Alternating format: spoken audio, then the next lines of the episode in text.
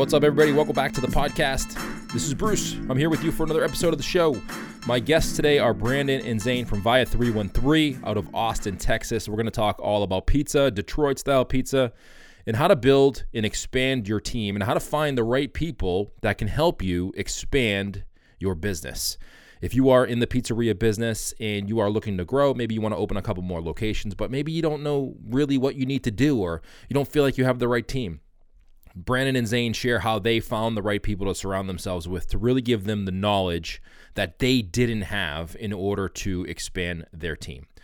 Uh, this is a great episode. I think you're going to enjoy this one and you might want to take some notes or if you have to if you are working or you're driving you're at the gym or you make a pizza go over to smartpizzamarketing.com we take all the notes for you over there and you can just link up with brandon and zane via instagram or their website after the podcast is over. Also don't forget to check out our mastermind group. If you're looking to grow your business and figure out what's working today when it comes to marketing and technology our mastermind group is fantastic. Two monthly calls with me and other entrepreneurs. We also have a private facebook group and you get access to all of our challenges that we do every month and our behind the scenes interviews that we do with people from the podcast as well. We're doing uh, a Google one, a Waze one. We've done menu design. All of that's available inside of our mastermind group. SmartPizzaMarketing.com forward slash mastermind. Before we get into the podcast, I do have to say thank you to the people and companies that are supporting the show, Forza Forni being one of them. Who knows if we're going to have a pizza expo this year, but if we do, head over to the Forza Forni booth. You can check out their ovens, see what kind of pizza they're making over there. And if you can't make it to the show, just go to forzaforni.com. Whether you're looking for a new oven or you're looking for an upgrade, or you're looking to get started in the business and you want an oven, the best oven to make your business successful, to cook perfect pizza, forzaforni.com. Tons of ovens, tons of equipment over there, and they're really nice, helpful people. If you have a question, reach out to them on Instagram at Forzaforni. They'll be very happy to help you figure out what you need and how to make it happen. Again, that's forzaforni.com. Hunger Rush is a fully integrated restaurant management system that lets the restaurant own the relationship with the customer. It creates guest experience to drive repeat business, makes customer data accessible to analyze and put into action, and it creates operational efficiencies to increase profit margins, all in one easy to use and highly configurable system. Check out how Hunger Rush can benefit your pizzeria by visiting smartpizzamarketing.com forward slash hunger rush. You're going to need a bigger oven, that's for sure. We have quite a few people who use Hunger Rush, whether they listen to the podcast or are in our mastermind groups, and all of them love it. The one thing I can say from my experience is the ability to follow up with your customers once they order from you online is unlike any other point of sale system. And that's the most important thing the relationship management system that it has that helps you with email marketing, text message marketing, and the ability to do all of that inside your point of sale system is amazing. So again, go check out Hunger Rush, smartpizzamarketing.com forward slash Hunger Rush. All right, thank you to Hunger Rush and to Forza Forni for supporting the podcast. Please do me a favor. If you're enjoying the show, go check out the sponsors of the show. They really are the reason that this show continues to happen and we get amazing guests on to bring you every single week. So go check out Hunger Rush. Go check out Forza Forni. Very much appreciated on our end. Okay, let's get into today's podcast with Brandon and Zane on Via 313. All right, welcome back to the podcast. We got Brandon and Zane back on the podcast, joining me once again. Fellas, thank you so much. I appreciate you joining me once again on the podcast. Thanks for having us. Yeah, Bruce. It's been uh, over five years. Yes, I was. We... I was just looking at the uh, website when you guys were back on the podcast, and I was like, "Holy crap! It was five years ago." That seems like it seemed like I just talked to you guys. I remember the conversation, and I remember having you on the podcast but I didn't think it was five years ago. It goes by like that, apparently. Yeah, I, I can't believe you have a hair and makeup crew now. I appreciate the. they the hooked you up. Service. Yeah, that's really nice, man. You stepped the game up. Yeah, we got we're a professional outfit here now. but I appreciate you guys. Thank you so much for joining me on the podcast once again. It's good to catch up with you guys. So give us who maybe the people who actually, you know what? They're not going to be able to go back and listen to that episode because I'm going to delete it when it's over because it was I was terrible. You guys were great. I was terrible on the show. Just starting out of the podcast here, but give us a brief update of like who you guys are, where you're from, what you're what you're up to now.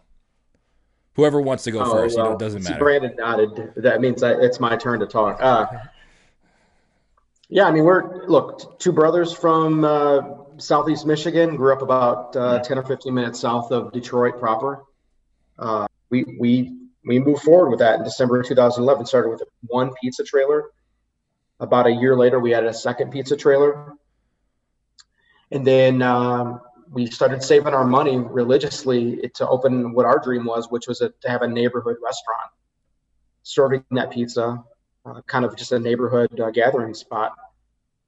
And uh, we opened our first restaurant probably a few months before we spoke in 2015, I think. I Yeah. think it was in April of 15. That's crazy. we opened up. Back then too, like Yeah. 2015, I'm thinking about our conversation, and I'm thinking about how far Detroit style pizza has come in the last five years since we've last talked. Even in my area now, Boston, which doesn't have it does now. I'm not gonna. I, I've been giving Boston a lot of shit for having a really bad pizza scene for a lot of years, but we've come on strong in the last couple years. There's a lot of good places.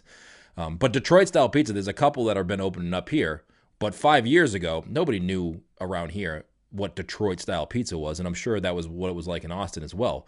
Now it's become more known and uh, a style that people are familiar with. But back then, I'm sure not a lot of people knew exactly what Detroit style pizza was, if anyone.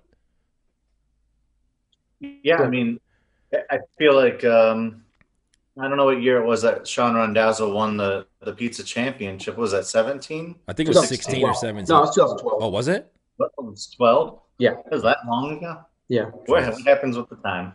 But I, I really feel like that put it on a lot of pizza makers' map. Yeah. uh, seeing it win win the gold or whatever, and then uh, I think a lot of people went back and started working on it, and it started popping up more and more neighborhoods after that. I mean, he really did put it on the map with that. I love it. It's my it's it's right now it's my favorite style of pizza. There's a place down the street from me that serves a Detroit style pizza. It's called Volo Pizza, V O L O. You can look them up online uh, if you guys are listening at home. Um, but they serve a really good Detroit style pizza. I think Shawn actually certified them with his recipes and showed them how to do it. And um, they serve a really good Detroit style pizza. And I go there like probably way too much for for the amount of times that I go to the gym. I shouldn't go there that much, but it's great. I love it. It's my favorite style of pizza. If you ask me right now, what style of pizza would I want to eat right now? It's Detroit style pizza.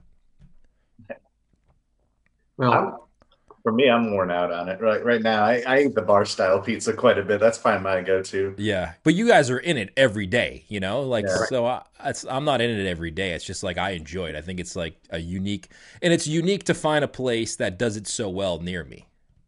And you know, I'm still craving some Tripoli Bakery. If you can make that happen, that would be great. Where's that in Lawrence? What I don't know where we're Yeah. in Boston. Yes. Yeah, it's out. So Bruce, uh, uh, we had a we had a guy that uh, a good friend of ours actually, who's went on to do his own pizza uh, concept, doing vegan pizza, and he's a super super talented, uh, passionate pizza maker here in Austin. Uh, we'll give him a little shout out. Call little Nonas and big Nonas. Give him a little shout out there. Yeah. Uh, but he's from Boston, and we the three of us went out to Boston years ago and did a Boston pizza tour. Wait, actually. before the pod, before we did the podcast or after? it was after. What the heck? You didn't call me? I didn't know you were in Boston. Oh. Yeah, I don't think we knew you were in Boston. All right. Yeah. Next time you come out here, I'll just, I will show you. We'll go on our own pizza tour. Would love to. I'll tell you, Bruce, since we're reminiscing about Boston pizza, you can give me some Umberto anytime, man. That's what I think that's one of the best pizzas. And Monopoly. yes, Umberto's is good. Strips. Ooh. I think what happens with Boston too is like Boston's, although it has a lot of people, it's not a big city geographically. You know, so a lot of the best pizza places that Boston has to offer are on the outskirts. You know, so you can't Yeah. necessarily you can get there with public transportation, but it's not like New York City where you could take the T or the subway or uh, a cab to get there. You have to have your own car, but it's within 15 minutes of the city. Like Volo Pizza technically isn't in Boston; it's in Swampscott, but it's 15 minutes outside of Boston. But it's got one of the Yeah. best Detroit style pizzas in our area.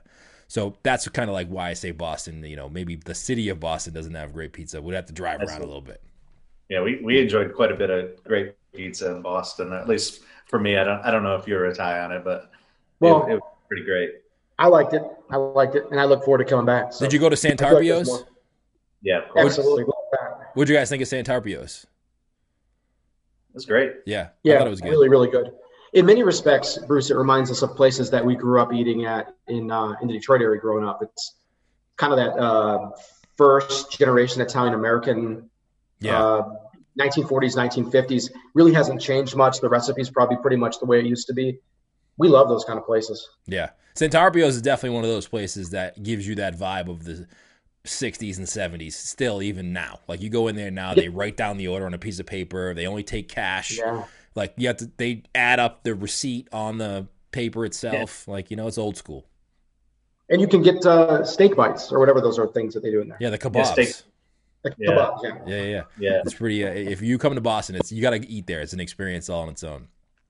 Mhm. So obviously, 2020, even though we're in 2021 now, was a crazy year. How did it, you guys get affected by this whole 2020 atmosphere? Take that. I don't know, the same as everyone else. It, it wrecked us early on. Uh, I think we were we were pretty quick to pivot before the city had closed the dining rooms. We we had closed our dining rooms just because we felt like it wasn't safe uh, Yeah. from the national news perspective. So we kind of reverse engineered our, our model where we had figured we were doing X amount of sales on carryout already. We're going to see a little bit of a boost, 10 or 15%. Let's and let's build the model off what, what those sales look like.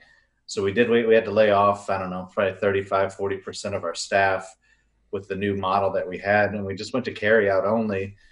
and um, we just recently reopened the uh, patios, but we still are closed on the dine in. Uh, never hit the switch for delivery.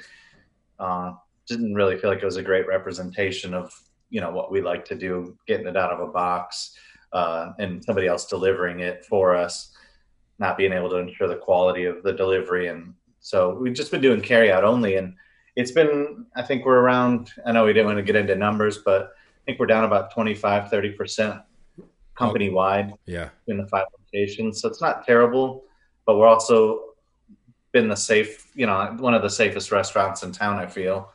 Um, but you know, pizza's kind of fared well and overall, so we've been very fortunate. yeah. What's Yeah, it like I- in your area, like in Austin? What's it like in the city Uh, itself? We're doing the roller coaster. We we went way up in July, got it under control a little bit. Yeah. I think we got down to what we call stage two, which allowed dining rooms to open back up. and then uh, and then just recently uh, with Thanksgiving and everything, we're back to stage five, where dining rooms are supposed to be closed, and they really don't even want patio dining too much right now. But really? uh, it's all been just recommendations. The state actually is overriding the city and, and allowing everybody to kind of act like nothing's going on. But we, we we follow the local guidelines, not the state guidelines. You got to make sure you like you feel safe. Like regardless of what the city allows you to do, you have to make sure that you feel safe and your your customers feel safe. And it's just a weird yeah, time.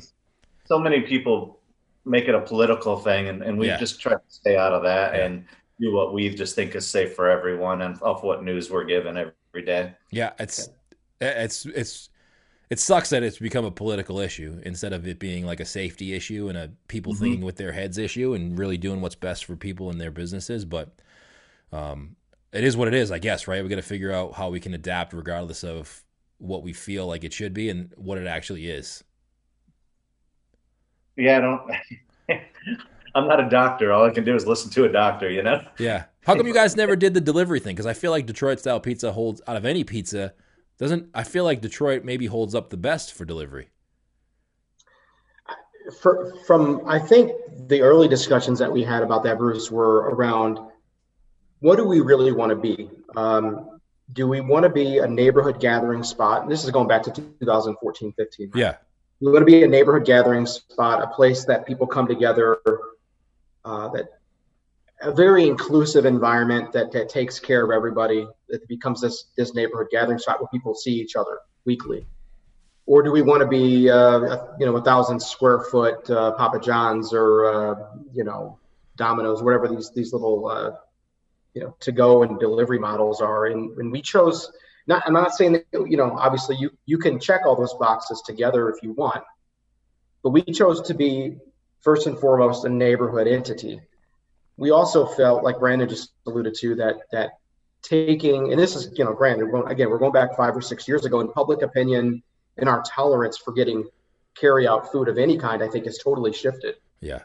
so I, we've always felt like that's not the best representation of what we do. The best representation of what we do is getting a fresh pizza on your table, like you'd see in the 1940s and 1950s, right? Kind of go back to Santarpio's thing. Same idea. And but man, you know, things have shifted so much. I mean, uh, you you mentioned earlier, Bruce, that like we spoke last five years ago, but it could have been 35 years ago with everything that's changed. I think that that's true for a lot of things in our industry. Uh, people's tolerances for using things like DoorDash or you know any of these delivery uh, third-party delivery models uh, or companies and apps. People maybe were dipping their toes a little bit in it, and now people are just full blown into it. And it just it feels, and Brandon always says this to his credit, is like if people are willing to pay for it, a premium to sit on their couch and get something delivered to them, whatever it is, that's really on them. They they know the risk that they're taking. The pizza is not going to be the same, but we know that. We know the pizza is not going to be the same as consumers, right? Yeah. But we still do it. I do it. Yeah. So I mean, we've I think we've had to soften our approach. Now we're not doing the delivery, but we are more willing to do a third party partnership now than we were a couple years ago. I, I think. Yeah, and I think like we know the difference, right, between Yeah. pizza that's fresh and pizza that's delivered. I'm a pizza snob now. I, I I'll admit it. Like I, I very rarely get delivered pizza because I'll go get it. If I go, even if it's like far away, like I would much rather go get it and either eat there or take it with me to go than get it delivered to my house because you know I, I know the routine and I know how it goes. Um, but I think there's a younger generation of folks who grow up in that era, like my kids who are 19, 18, and 13, and and they grew up in the digital age where they're used to the door dashes and those third party apps and they just think that's just how it is. Not they don't remember a time when they, those things didn't exist and you couldn't go on an app on your phone and get uh, mcflurry a pizza and something else delivered to your house. Like they don't remember those times like we do where you had to go to all those places. So it is right maybe you maybe you always have to look at it from your own perspective of like what do you want to be as a business and what do you want to do and are you comfortable with the the outcome by using those third party sites. And there's a lot of people who don't use them, but there's also a lot of people who do. Yeah, it, it's strange. I'll, I'll, tell you this, Bruce. I, I, we, from day one, have tried to be as inclusive with everything we do on the menu, right? We want to, we want to, we don't want to not serve gluten free. So we're going to serve gluten free pizza. We did this in 2012, yeah. actually, and now it's widely accepted as being normal. You see it everywhere. We want to serve the best gluten free pizza that we can possibly make. We want to serve the best uh, vegan cheese that we can possibly get our hands on. Like we want to be a gathering spot and be as inclusive for all these different um, dietary needs as possible. But we haven't always had that same approach when it comes to the delivery models. We've been a little more rigid, and now I think I think, and we might be a little late to this. I'll admit I, am you know I'm maybe I'm because I'm older and I'm, I'm a little more rigid around this. I've been a little more um, will not not as willing, I should say, to let that go. Uh, I've been staunchly anti third party uh, delivery app for years. We had poor experiences with a number of them, but again, people's willingness and their tolerances have changed around this stuff, and I, I feel like I feel the need to adapt to a certain degree. Yeah, I don't know if it, you even need to, right? Like I feel like like if I was opening a pizzeria and I operated for a long time and we didn't it was kind of like pre DoorDash and all those places. They were around, but they were just early getting started. And we had our own delivery drivers. And I don't know, like we would have been very much anti third party because we had our own delivery drivers. We could just market ourselves and go direct to the to the consumer. But it was a pain in the ass to have delivery drivers. I'll be honest with you. It was like yeah. the scheduling, the you know, managing the outflow of the orders, the drivers bickering like teenage girls about who's up next and what delivery they're going to take next and who got the bigger yeah. tip last time. You know, that that's annoying. So but there's also that part of the third party that they don't give you the data. They, you know, DoorDash is going public and becoming a billion dollar company uh, based yeah. on business from restaurants that, for the most part, hate them, and they're, you know, you using and leveraging these restaurants to grow their business, which is kind of weird. Um, but yeah. you have to decide like what you want to do. Like you could probably get by without using them ever if you're really anti third party. I don't think you have to do it. Yeah, and I think the other thing too that we, we didn't touch on is just building memories. You know, yeah. I think if your kids grew up in a pizza place that you took them to all the time, they're they're gonna carry on that memory of going. You know, this that that was really important to us, and I just don't know if you achieved that through a, a cold interaction of just putting a phone you know that stuff to me is done in a panic or at least at my age i'm sure the kids are a little more uh, doing it however they want but for me I, it's like i'm too lazy to get out of bed But if we're going to get a steak, I'm going to go to the restaurant and have a memorable meal with a, a bottle of wine. Yeah. And I think that was more important to us to build memories, to be Yeah. to be a part of generations. So we're we're there forever instead of just a you know a ghost kitchen that might be a flash in the pan Right. kind of thing. You know, Yeah. And I think if you can get away with not using them, I don't think that's a bad idea. we're going to try for as long as we can. But yeah. Like just we'll see. heavy marketing push. Yeah, I don't know. I think there's a there's a there's a I, I managing delivery drivers is not easy. You know? Yeah. And it's not the And- delivery drivers. It's like the whole aspect of the whole process. It's not Yeah. just the drivers themselves. It's like how do you get there on time and like managing customers' expectations and like you said, a pizza that comes out of the oven that you eat in person is 10 times better. I don't care where you're from. Is 10 times better than any pizza that's put in a box and delivered somewhere 30 minutes mm-hmm. later. It's just not the same. Taking care of people will never go out of style. Yeah. and, and we, we hold the key to that when they come in. Are you guys operating all of your locations still? Yeah, yeah. All five are open, just uh, patio and carry out only. What about the trucks? Do you guys still do the the food trucks or the pizza trucks? Yeah, we have three restaurants, three brick and mortars, and two uh, food trucks that just have pizza only. How has the food trucks been uh, affected by this? They, they ride the wave of the bars, so the bars have been kind of opened and closed and opened and closed as Yeah. as the numbers have went up and down.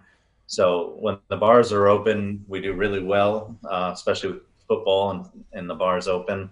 But then as the numbers have went back up, the bars are on a curfew now, and um, the numbers kind of go back down. But overall, they're the overhead's so low, you know, because rent's minimal and, and expenses are minimal. Uh, they just they're they're they're very profitable for us. Yeah, more than the right, especially now, or all the time. All, all the time, not more than now. No, the the trailers are probably the most affected overall percentage wise by the dip in sales, just because of the the bars being open and closed. Yeah. How do you manage the pizzas on there? Do you make the pizzas on the truck or the trailer? Yeah, we have one trailer that has a, a 60 quart Hobart in it, and uh, and it makes the dough for both tra- the two trailers, and then uh, they just they make all the pizzas in there, full setup in there, just a electric uh, Baker's Pride oven inside of it, so there's no gas on either trailer. They're full electric, and uh, it's worked out for the last what ten years, nine years. I mean, you guys were you guys have been doing a great business before. I mean, even before like especially before the COVID thing hit, you guys were coming up. I, I've seen a lot of you exposure on like LinkedIn, or didn't you guys become? Weren't you named by Pizza Today as like the top pizzeria in the country? Yeah. Yeah, last year. That was great. Is- It's Did that huge. did that like how did that come about? They tricked us. did they really? I don't know, Bruce.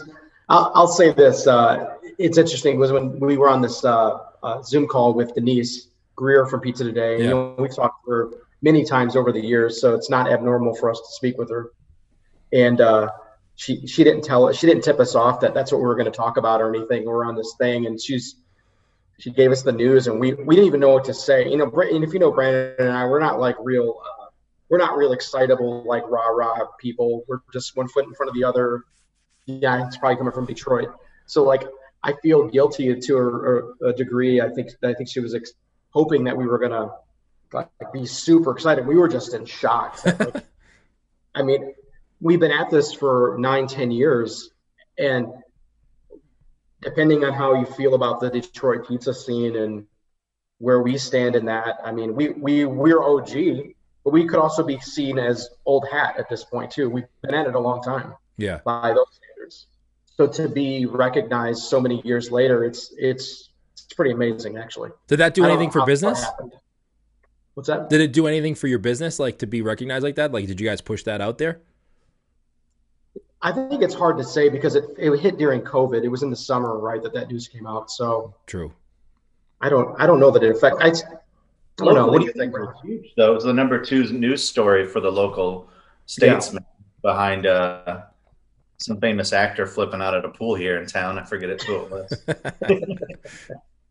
but we were number two uh, locally. I mean, it was it definitely got it picked up locally and, and got us a lot of press locally. But uh, as far as a, a push in the sales it's hard to track because of COVID stuff. Yeah, it's hard to track anything now. I guess like if that happened in 2018, I'm sure it would have been a little bit different story. People, yeah. I'm sure the news would have come out to your restaurants and talked to you a little bit about that, at least the local news.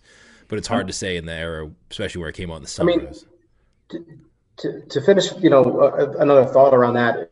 After you know being in this uh, the pizza scene in Austin for almost 10 years now, to get that type of acclaim and recognition nationally, we are I, I, mean, all of us probably as small business owners are always in this fight. Like, how, how do you stay relevant? How do you stay on top of people's mind? That's the biggest. We, Brandon, I always say that. Like, that's the that's the biggest challenge is, how, is staying relevant. Yeah. And, and so to be at it for nine, ten years and get it get it that acclaim, yeah, I mean, couldn't be happier with it. And you know, I and, and it's from our peers, and that means a lot too. So you know, yeah. it, it's really flattering. Well, you know what? You guys are on the list for us too. 50 most influential people in pizza in 2020. And I got a lot of shit for that list, by the way. But we about put, us specifically? No, no, no, no, not you guys. About it, it wasn't about anybody that was on the list. It was about people who weren't on the list. Oh, um, but it's hard to narrow it down to 50. Yeah, I was say I said to everybody. I said first of all, it wasn't like a list that we just came up with. It was a list of people who mentioned from social media in our emails on people who are guests on the podcast, people who listen to the podcast. We did kind of surveys and like who to them were the most influential people, and that's who we put on the list. And it was a 2020 list, not an all-time list.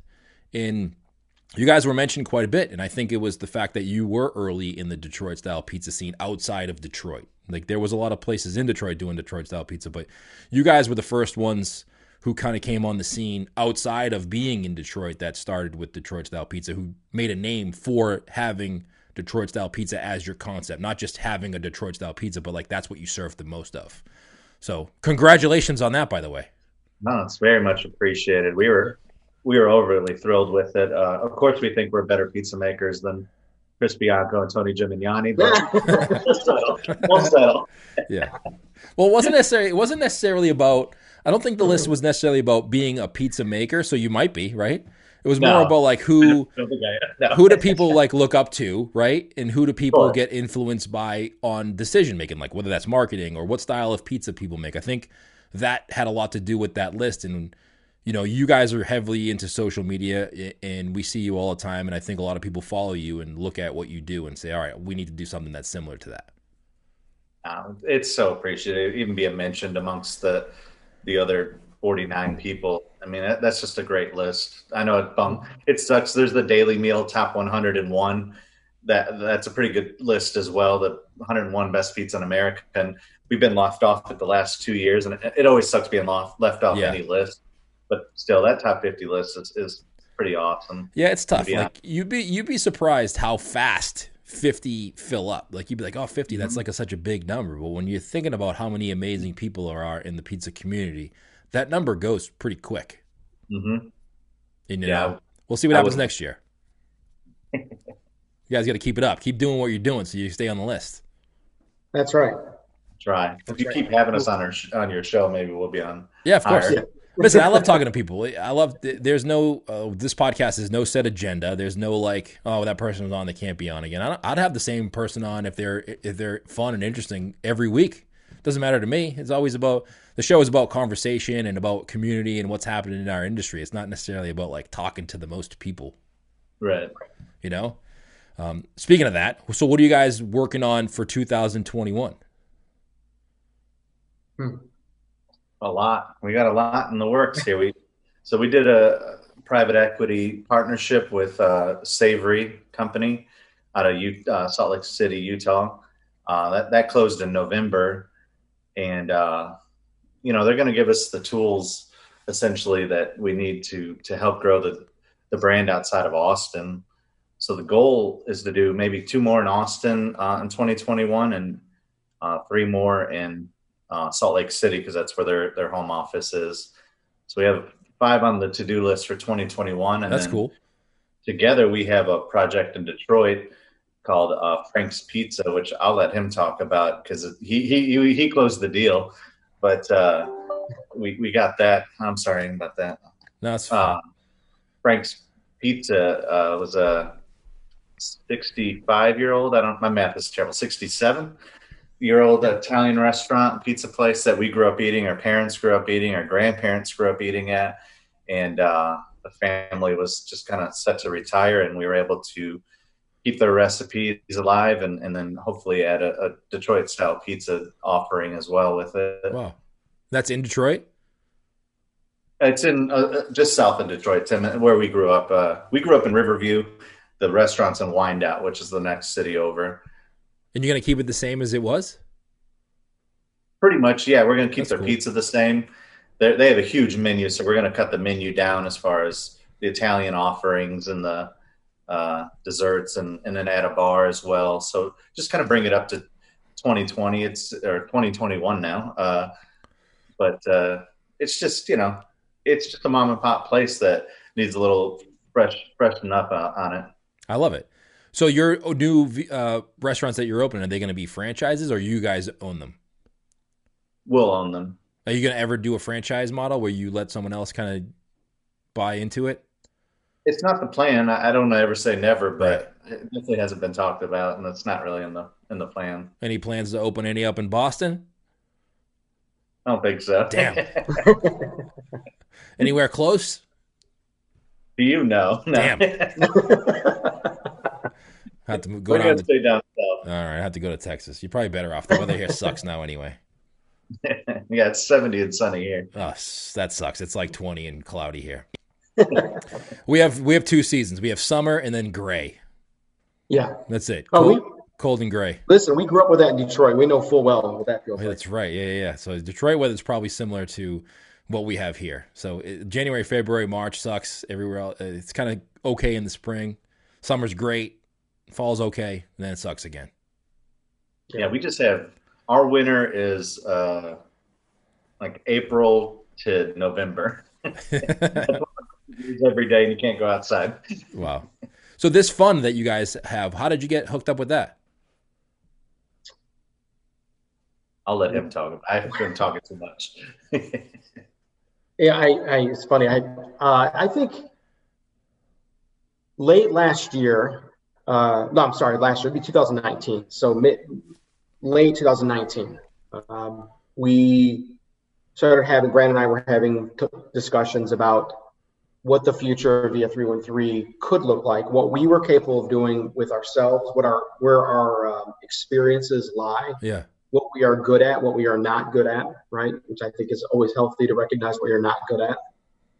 Um, looking at what the capabilities of our team were, and it just became really apparent to us that if we wanted Via 313 to be more than what it currently is, which is three brick and mortars, two trailers, we wanted to open up anything more. We were going to need experience, and we're going to need to, to bring on a partner that has experience scaling to help fill us, uh, fill our needs and our gaps and, and our, our, our weaknesses in. And so, um, friend of a friend introduced us to um, a group uh, here in town in Austin, actually.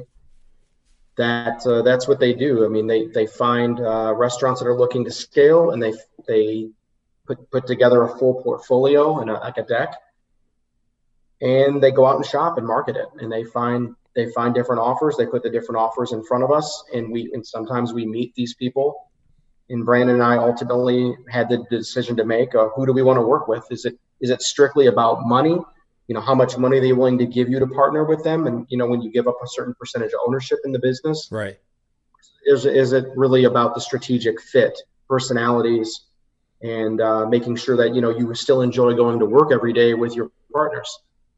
And we we chose the latter on that. It, it, money's money's great. We're all we're all in business to make money. If not, you shouldn't be in business, right? Right. But we have to still enjoy going to work every day, and we have to enjoy the people we work with, or else I don't I don't see what the point is. And um, so we were really um, careful about who we chose to work with, and you know we we discussed uh, a few different folks, uh, a few different groups, but ultimately the Savory Fund is who we settled on, and uh, we couldn't be happier with that partnership. Just a great group of human beings that we are really proud to work with every day and learn from. I mean, we're, probably learning from each other, but Brandon and I feel like we're learning every day from them. Do they help you with like the scaling of it, like finding locations and the training of staff and like implementing the systems? Is that what they help you with? Yeah, I, I think absolutely yes on the on the real estate finding locations. They have a, a an arm of their team that that's really all they focus on, and they're really experienced and really good at that. Um, and then as far as everything else goes, I think it's just a matter of yeah. The answer is yes, and it's just like it's a matter of what you need. Uh, there's some, like I said before, there's certain things that Brandon and I are confident that we're pretty good at. There's other things that we know we need help with, and they're there to fill in those needs for us. And I think that you know they've got a few partnerships with other groups uh, or other restaurants um, in the United States, and if you were to ask them what they provide to each one of their partnerships, I think it would vary depending on what the strengths and weaknesses of those groups are. You know. What did you guys so think you needed us, help with yeah, the most? Like, I what was that one thing you guys thought you weren't good at? Oh, I don't know. What do you think, Brandon? I think like well, just scaling. I mean, the first of all, just overall, just scaling. It gets it gets outside of our comfort zone. I, I I feel like if we were to try to scale the brand ourselves outside of our home market, yeah, we would be exposed quickly for not having. Um, we've got policies and procedures. I don't know. We don't always do the best at, at holding people accountable around those things. That's a work in progress. We also have never really invested in the. I, I, I almost cringe when I say this word, but it applies as people just like to use the word human capital. That's, that's a weird thing to say, right? But we haven't overly, and like we're not building a big bench to to look to the future to, to strategically put people in different spots.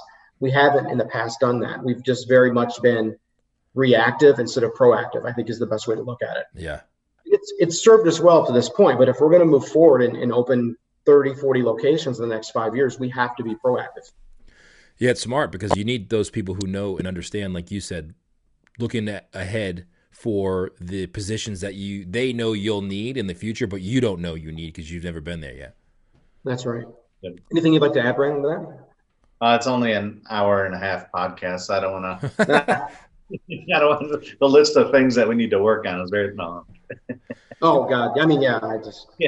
I mean, it, you know, a, a side note is the liability of it. You know, just anytime we open a restaurant, it, it's our name on the line. Yeah. And we have to go get a bank loan. We have to, uh, you know, secure it with our houses or whatever, uh, whatever collateral. So it's the liability of it as well that, you know, they're, they're helping fund the growth. They're helping manage the money and, uh, they just have a lot more buying power than we do. So it just, it's a multi-pronged thing that they help us with that, uh, definitely makes life a lot less stressful. Yeah, I mean, are they restaurant? Is it restaurant specific fund? Yeah. Yes. Yeah. So they have a lot of experience with other rest. Like they've done this before with other restaurants. Yeah, they have forty or fifty people in a corporate office up in Salt Lake City that are pretty much at our disposal anytime we need, a you know, question answered or help with something. That they usually uh, can fly down here and help us out, or we go up there and just kind of learn from them and they've just been extremely helpful. It's been a great partnership so far. Yeah it's crazy. That's kind of why i started the podcast because we had two restaurants ourselves and like we were trying to grow from there and i'm like how the fuck do people get three four restaurants? I don't know. I can barely manage two. There's like 80 90 employees and yeah we felt the same yeah it's crazy. Yeah. it's it's you never know what you really need to know until you actually get there or you find somebody that's been through it already yeah i mean there would be times with five restaurants, and I think we got up to I don't know 140, 150 employees, maybe more. I don't. And it's like you just feel almost hopeless, even though things are great. You're like, I don't, I don't know what I'm doing. It feel, uh, and now I feel like what things are limitless. I, I, feel like we can take on anything with their help. So it's yeah. it's just a totally different mindset right now with with their help. Yeah, it's great. And uh, the one thing that I've learned doing this podcast is everybody who's been on the podcast including myself, like nobody knows what the hell they're doing. We're all trying to figure this shit out as we go. Yep. You know, and it's surrounding yourself with the right people who have the knowledge that you don't have, or like you guys said, who do the things well that you don't do well, uh, and surrounding yourself with those people and not being afraid to ask questions.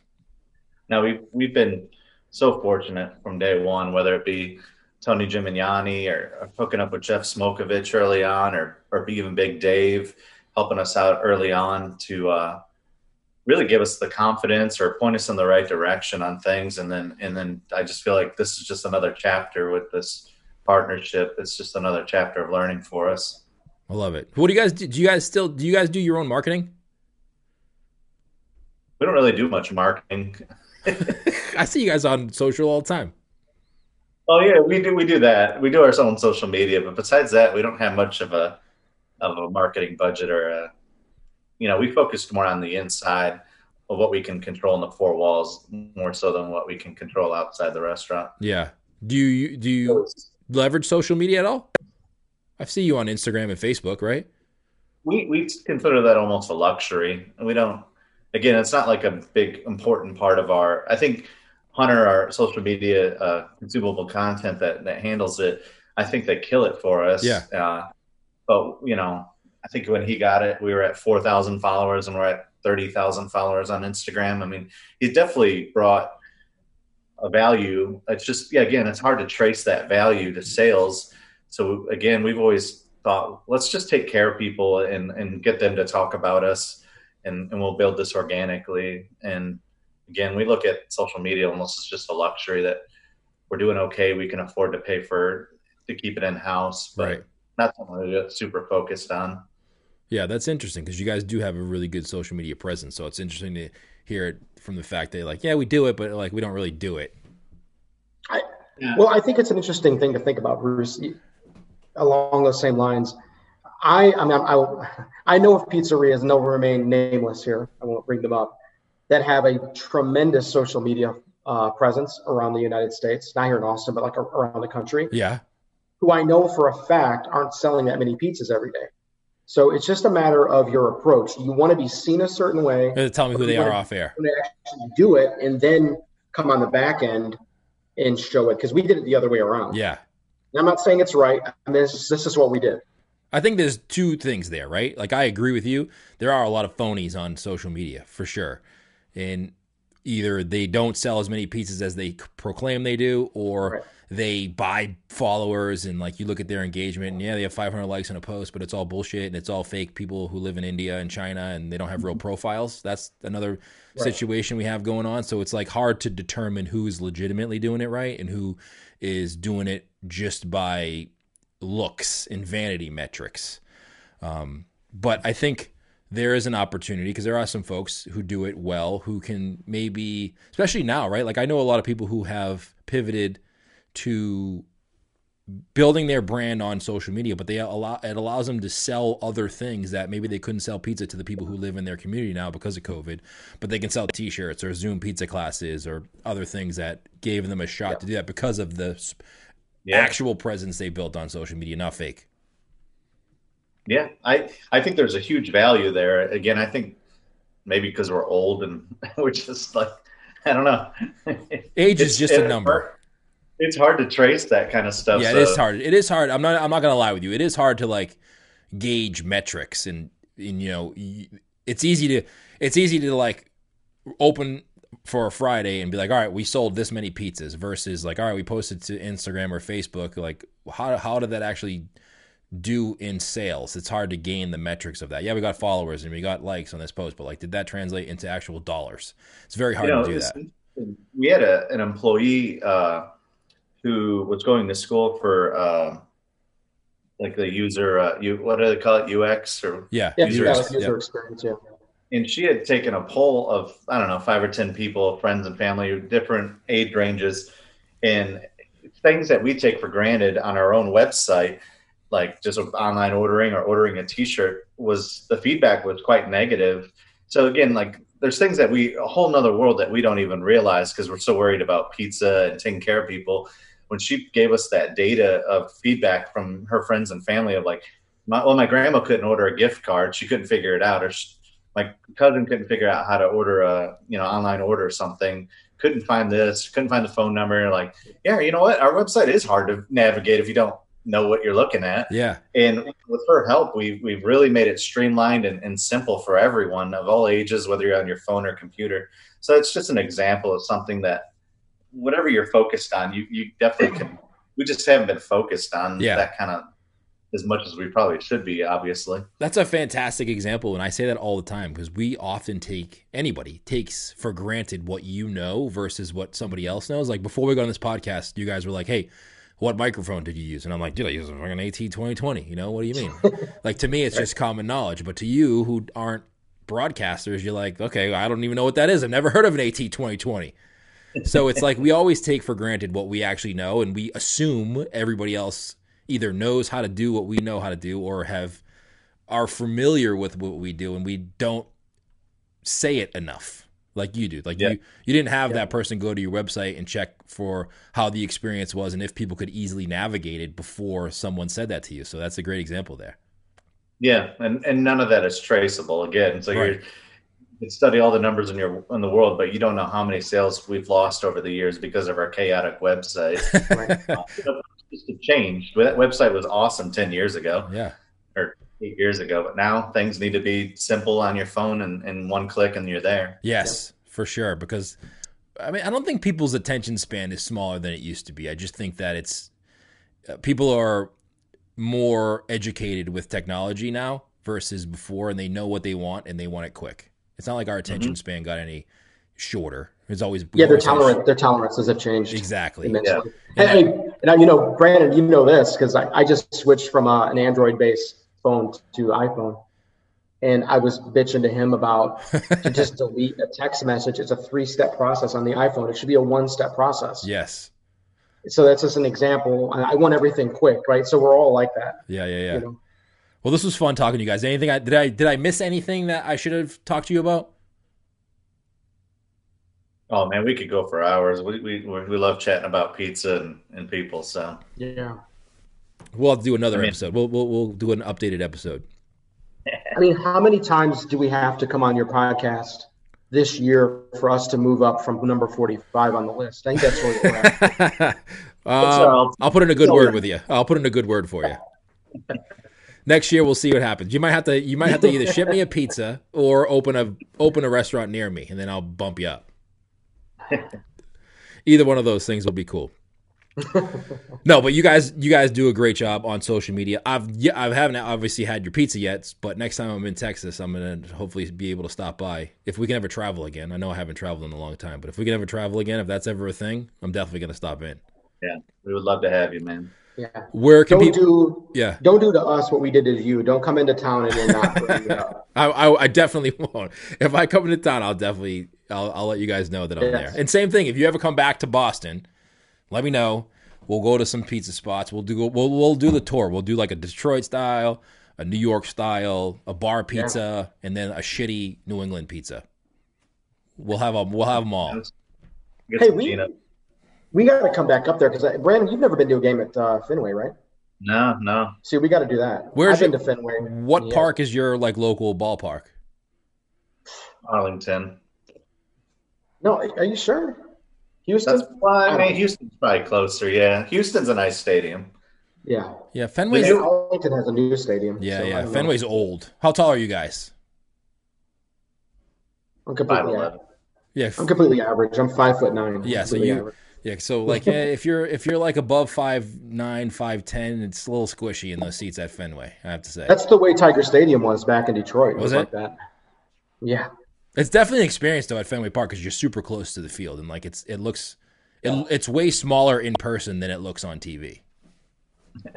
Yeah. See, oh, as soon as so- what's that, Brian? Houston's like that as well. Houston's super tight in there. Yeah, As, as soon as we can travel, you know, and, and we can attend a baseball game, that's that's one of the, the things that we like to do. That we're really missing right now is going to sporting events. yeah, for sure, Uh, man. Fenway is way up on our list to come back up there and, and visit. So Are you guys heading to the Pizza Expo in June if they if it happens? If it happens, if it's safe. But I don't. It Doesn't seem like we're rolling out vaccinations fast enough right now. Yeah, I, w- I was just talking to Scott before this interview, and I said, "Scott, are you going to the Pizza Expo? It happens." He's like, "Yes, if it happens." I'm like, "What do you think the percentages of it happen?" He said zero. Yeah, same. Ooh, well, yeah. So I'm hoping it does. If it does happen, I do interviews. I hang out at the Fort Safoni booth. You guys have to come by and do an interview live. That'd be Yes. awesome. Hang out with me for a half hour at the Fort Safoni booth. We'll we'll meet up and uh, hang out from and talk pizza there. That'd be great. Where can people go check you out on uh, either whatever social platform you prefer, or your website, or in person? Well, well, the the beautifully streamlined website that Brandon's referring to, via313.com. Excellent. Yeah. And via three one three on Instagram too, I believe, right? Yep. Yeah. Facebook. Yeah. Facebook as well. Via three one three Facebook or however that, mm-hmm. whatever the at, at via 313 is that how it works i don't know because we had to hire this out bruce we don't know how this shit works I, am assuming you guys aren't on tiktok or anything like that then no i, I don't know anything about tiktok I, uh, is, do businesses go on tiktok i think now yeah for sure you know it's definitely something that people go on now more than they did a while ago but it's getting there it's like what uh it's like place that like girls go on and like dance for 15 seconds or something like that's that. what I thought they did. They did yeah. do that. They still do that, but it's, there's more. It's it's trending more of an older demographic now. Oh, uh, see, now we're getting. Now my MySpace is outdated already. Now it's dads dancing to music. All right, fellas, don't hang up yet. But thank you so much for joining me on the podcast. It was awesome talking to you once again and catching up. We'll have to do it again soon. Yeah, thank you, man. Thank you, Bruce. What's up, everybody? Thank you so much for tuning into the podcast. Thank you so much to Brandon and Zane for joining me on the show. Uh, like I mentioned in the beginning of this episode, if you want to check out our mastermind group, that's smartpizzamarketing.com forward slash mastermind. We're going to start bringing in some guests to do some private live interviews inside of the mastermind group. And we also have monthly calls and we also do other tutorials and challenges inside our mastermind group only that we don't publicly talk about. Well, we talk about them publicly, but you can't get into it publicly unless you're inside of the group. So smartpizzamarketing.com forward slash mastermind. If you want to reach out to me, if you have a guest, a topic, or maybe you want to be a guest on the podcast, you can email me, Bruce at smartpizzamarketing.com. You can also follow me on Instagram at the Bruce Irving or at Smart Pizza Marketing on Instagram and say hello. Shoot me a direct message. Let me know what you think of the podcast. If you have any suggestions or feedback, I always love hearing from you guys who listen to the podcast every single week. Thank you so much, and we'll see you next time.